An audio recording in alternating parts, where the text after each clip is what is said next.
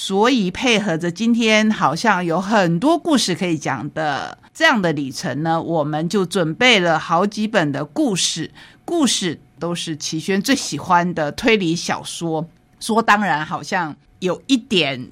自肥的感觉哦。可是呢，今天的故事除了是推理的以外，你可以看看这个作者的功力，看看他写书的角度。每个作者他有不同的风格。同时呢，我们还要介绍桥梁书，我们还要介绍有一本。稍微有一点点情色的书，你会不会很好奇？我说的这么耸动，不过呢，它其实是用很有趣的方式来表现动物的生态。最后，最后呢，我要跟你推荐一本非常特殊的书，是在说老年生活，因为现在我们。台湾已经进入高龄化的社会，或是已经准备踏入高龄化的社会。那老这一件事情，对于如果不是因为意外，或是不是因为突如其来的疾病而比较早离开这个世界的朋友来讲的话，几乎是一个大家都要面对的议题。这个议题，你现在可能正在陪你的父母面对，将来你自己就要面对，所以要介绍一本这样的书来给你，就是你怎么看待老年，他就会怎么回应你。为什么这样子说呢？因为我们这位作者是最有资格来谈这一个议题的人物之一。这是我们今天为你准备了包罗万象的节目。等一下。就一一为您到来，我们就踏上今天精彩的旅程吧。各位亲爱的朋友，我是启轩，欢迎来到我们懒得出去在家看书的选书。今天要先跟您介绍的两本选书是绘本。你会觉得说绘本来当做选书是不是有一点特殊？那当然是它非常的特殊。这是我们台东县儿童家乡故事绘本创作系列最新的两本书，一本叫做《阿西路爱》。一本叫做《查拉密》，那这样的名字，你要问我是什么意思？对不起，我。也要慢慢的解释给你听，才会知道。你一听就知道这是原住民的话。这系列的书，我本来以为每个部落可能出个一两本以后，或是学校出一两本以后就停止，想不到它一直出到现在，我真的非常非常的开心。首先来介绍阿西路爱，这是台东县台东市。丰年国民小学师生一起来创作的。我们不在山上，也不在海边。但是我们看得到山，也看得到海。我们不完全是原住民部落，也不完全是汉人开垦地。我们没有充满考据的历史文化，但是我们有丰富年年的人文故事。为什么开头就这样介绍？因为这个国小叫丰年国小，所以他特地把。丰富年年这四个字里面的“丰”跟“年”用红色的字标示出来，非常的可爱哦。这个地方其实比较大的范围在哪里呢？我刚才有提到，很多原住民原来的地名其实是非常非常的美丽的，比如说大家很熟悉的利卡梦。你会觉得它是在一个梅园的音乐会里面，所以叫做丽卡梦，真的很美，对不对？其实，丽卡梦是台东县卑南乡丽家村的旧地名。当第一道曙光照射着丽卡梦山。驱逐大地的黑暗，潺潺的溪水如进行曲般，一路奔向湛蓝的太平洋。在溪流的左岸，有一处盖满茅草屋的阿美族部落。部落里有完善的阶层跟分林制度，族人们勤奋友善的生活着。这就是这一本书的族群。我介绍到这边，你就知道了，他是在讲。阿美族原来在利卡梦这个地方比较多。阿美族虽然我刚才说卑南乡，对不对？你可能会马上说，诶，他会不会是卑南族？不过这也就是我们台东非常丰富有趣的地方。这里面讲的故事呢，当然就是讲阿美族的故事。我们知道阿美族的服装是很美的，这里面也有小朋友所呈现出来的画风，可能不是那么的精致，可是非常的鲜艳。今年的小米大丰收，丰年祭一连举办了七天，部落里的男人们带着头饰。身着片裙，手牵手，高唱着歌曲，踩跳着规律的舞步。所以，片裙是阿美族男生他们会穿的，但女生也会穿。然后，色彩。真的很鲜艳，看起来很美很美。丰年祭过后，里面的人物古穆德和迪布斯举行了婚礼，在这边我们可以看到举办的模式。所以这一套书慢慢慢慢的。我觉得是保存我们台东文化很好的依据，而且它浅显易懂，因为它是绘本的。那绘本的方式就可以介绍给小朋友，小朋友可以从这里面去了解自己族群的文化，或是我们汉族的小朋友们可以借由这套书去了解其他族的文化。正如一开始所说的。我相信，在这个丰年国小里面，有很多族群的融合，尤其是现在我们有更多的族群，包括新住民。这个将来我们希望在节目当中也介绍给您。在这一本书的后面，除了介绍周围的风景以外，其实现在来跟您揭晓它的书名《阿西路爱台东市丰年地区》。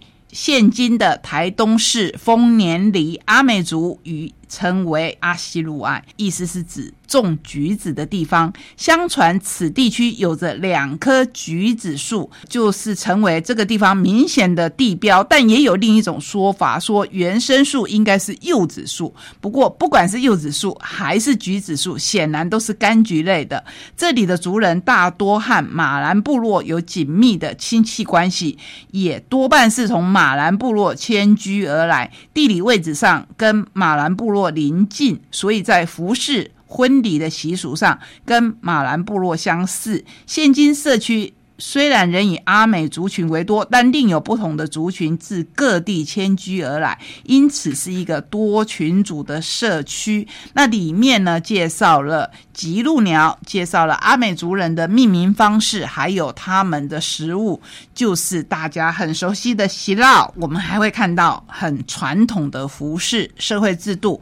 他们婚姻制度的介绍等等，这一本书师长的话啦，或是教导主任的话啦，那我就不多跟您分享了。这个，请大家如果有兴趣的话，可以到学校啊，丰年国小一定有这一本书，也可以到故事馆去看看。这一本书，或是看看这一套书，那我们再来看《查拉密》。《查拉密》又是哪一所学校的书呢？它是台东县太马里乡大溪国小师生所合著的一本书，《查拉密》。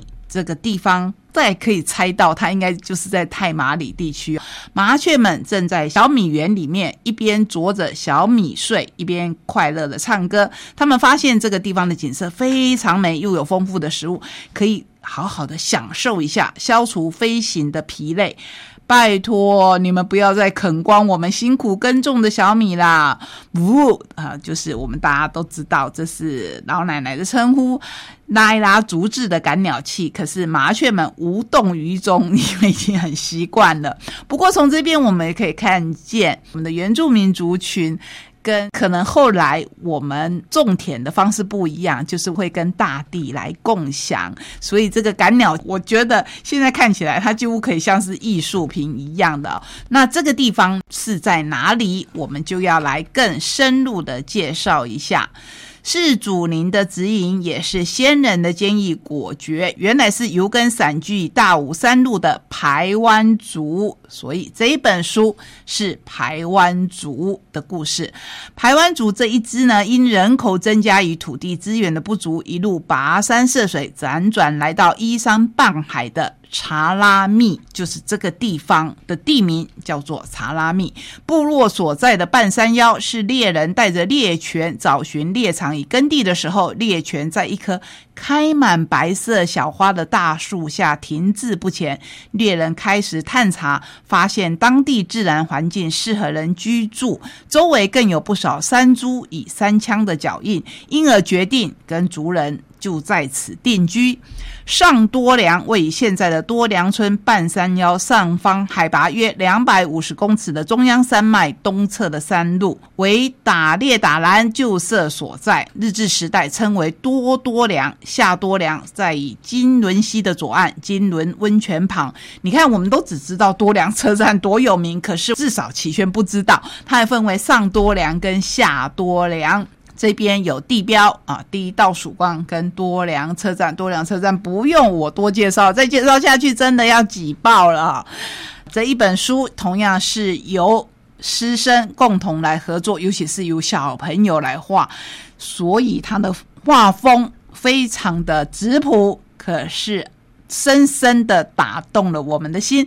如果你到故事馆去，你还可以看到原画。今天介绍给您这两本，如果有机会，我们会把它在我们的节目当中说给大家听。那当然，我们就要交给小青姐姐，让她来帮我们讲阿西路爱跟查拉米的故事，相信会非常的精彩。同时，这两本书我们真的要谢谢。太马里乡的大溪国小以及台东市的丰年国小，可爱的老师跟孩子们为我们画出、写出这么可爱的绘本。刚才我们介绍的是小朋友，现在要跟您介绍的是老年的书。宝平画所出版，你怎么看待老年？他就怎么回应你。这是刘秀芝医生所写的。来看看他的介绍。父母和二姐皆失智，他是失智症的高风险群。作为医师，他也得过乳癌，动了白内障手术，颈椎、腰椎开刀。银发独居的七十三岁，面对老的状况，一样也没少。不一样的是，他从来不哀叹，他选择乐观，他要活出一个闪亮的流金岁月。为什么要先跟您介绍这一段？因为我相信很多朋友看到这样的书，第一个可能会不感兴趣，第二个可能就会说，他一定是过得很好，他又是一个医师，他一定是身体非常的健康，也不知道长照的辛苦。像这样子的书有什么好看的呢？我们跟他可能是在一个平行世界。所谓平行世界，就是我们可能在不同的 label 里面。那这本书到底有什么参考的价值？所以要先跟你讲，其实面对老，我们想到的，我们可能遇到的，他一样都没有少。因为他的父母和二姐都失智，然后他自己得过乳癌，动了白内障手术。还有颈椎、腰椎都开过刀，这个都是大刀，尤其是乳癌。一般人提到癌症的时候，马上心头一惊，而且乳癌是女性最高风险的癌症之一，甚至可以说是排名在很前面的。我印象很深的是。里面刘秀芝医师还写到，十几年前在开刀的时候，其实就是在治疗乳癌的时候，他还是由二姐照顾的。不过现在十几年过去，二姐已经失智，所以他在动颈椎、腰椎乃至于白内障手术的时候，靠的是谁的帮忙？靠的是朋友的帮忙。这就在里面提到一个重点：当你独居，不管你有没有结婚。如果你的另一半他已经先走了，你不想要麻烦你的小孩，或是你们根本没有小孩的话，这个时候朋友变得非常非常的重要。刘医师他虽然很不喜欢麻烦人家，可是他在这里面提出了一个新观念，就是有时候我们可以很自在的麻烦人家，因为对方也许正等着要帮忙你。如果我们真的很怕麻烦人家，结果自己反而搞得更严重的话，那是为彼此添麻烦，也给自己带来更大的麻烦。所以这一本书，我觉得相当有参考的价值，而且我要特别跟大家讲，它看起来很舒服。为什么很舒服？因为它字很大，真的是为银发族所准备的。我自己看的，我都觉得哇，好赞哦！因为我自己平常看书，出版社现在都会把字，如果有时候为了节省成本，压缩的比较小。这一本书完全没有这样的问题，所以你如果怕失字，请你要多阅读、多动脑、多游山玩水、欢聚共餐，就能防失字。怕生病。老年人的健康不是没有病痛，而是跟疾病们和平相处。记住哦，真的要跟疾病们。所以你不要希冀你只有单纯得一种病，而且你这个病可以治好，不是，请你要跟他们和平相处。怕癌症，如果生病，别问为什么是我，好好治疗就是了。怕独居。有老本和老友，能自立又自主，是很快乐、很自豪的事。越怕变成怎样，反而越容易变成那样。面对年老，你越是从容的看待，越能活出精彩。怎么想就会怎么做，最后达到你所想象的结果。你想要什么样的老后呢？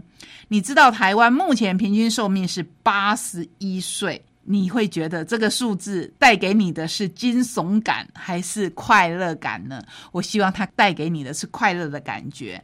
男人大概是七十八岁，女人大概是八十四岁，所以身为女性的我们更要好好的去想，我要一个什么样的老后。记住刘医师说的哦，你怎么看待老年，他就会怎么回应你。所以从这本书开始吧。好好的看，好好的想一想，你想要什么样的老后？这是今天为您选择的，真的是 range 很大，从小朋友到老年的选书，希望你会喜欢。